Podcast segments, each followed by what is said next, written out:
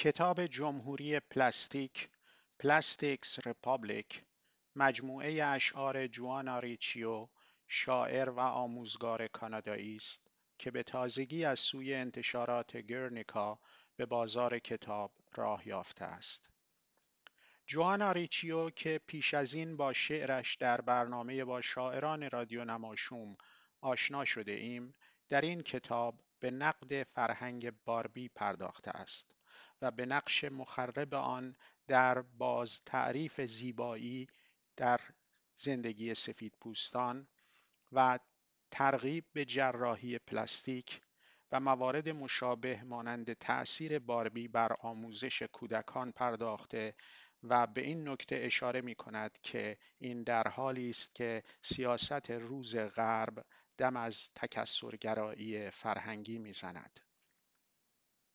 باربی عروسکی بسیار شناخته شده تولید شرکت متل که به جرأت باید گفت سالهاست در بسیاری خانه ها یافت می شود و اسباب بازی محبوب دختر بچه هاست تابستان امسال 2023 در فیلمی به همین نام بر پرده سینما ظاهر خواهد شد.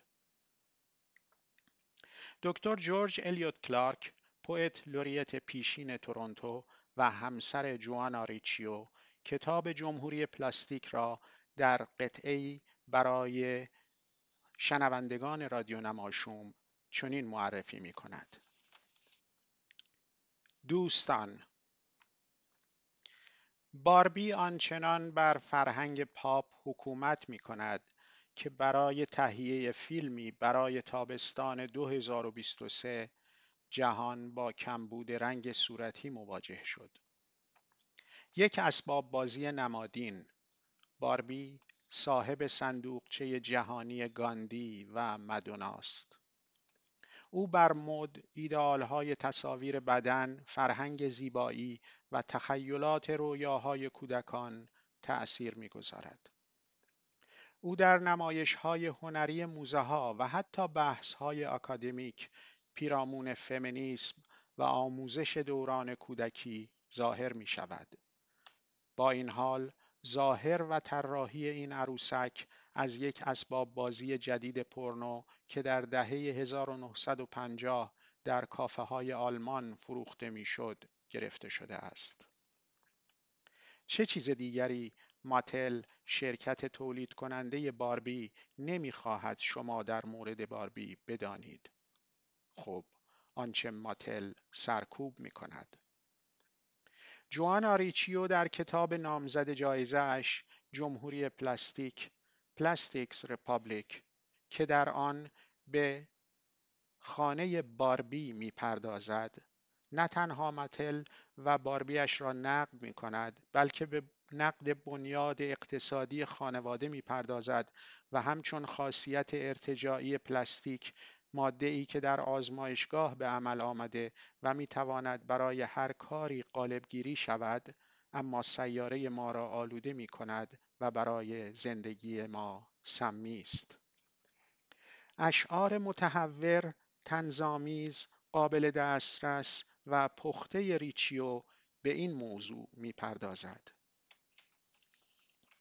پلاستیسیتی در بدن و تصویری که از باربی یک دیوای برتر یک رب و نوع می سازد و یک عروسک سرمایه‌ای برای همیشه ارائه می کند. آینده همیشه او را از پشت سر می گیرد. تاریخ خوشفرم این کالای سرمایهداری و تولید انبوه با سینه و رویاهای عروسکی پیچیده اش در رویارویی با فمینیسم تبلیغ متل از دخترانی که کمرهای باریک و موهای انبوه دارند و با تمعنینه راه می روند. تبلیغ زیبایی سفید پوستان در حالی که سیاست روز دم از تکسرگرایی فرهنگی می‌زند.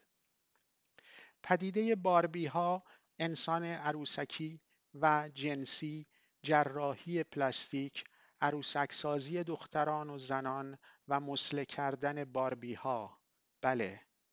و بلکه مسله کردن تصویر بدنی. عزت نفس. جمهوری پلاستیک ریچیو حتی شکاف بین دنیای غیرواقعی تصاویر در فلسفه افلاتون و ایده های بنیامین در مورد اصالت در مقابل کپی را تحلیل می کند. امیدوارم در برابر جشن عروسک ها مقاومت کنید و شعر خوب را به عنوان وسیله ای برای تقویت نقد خود برگزینید.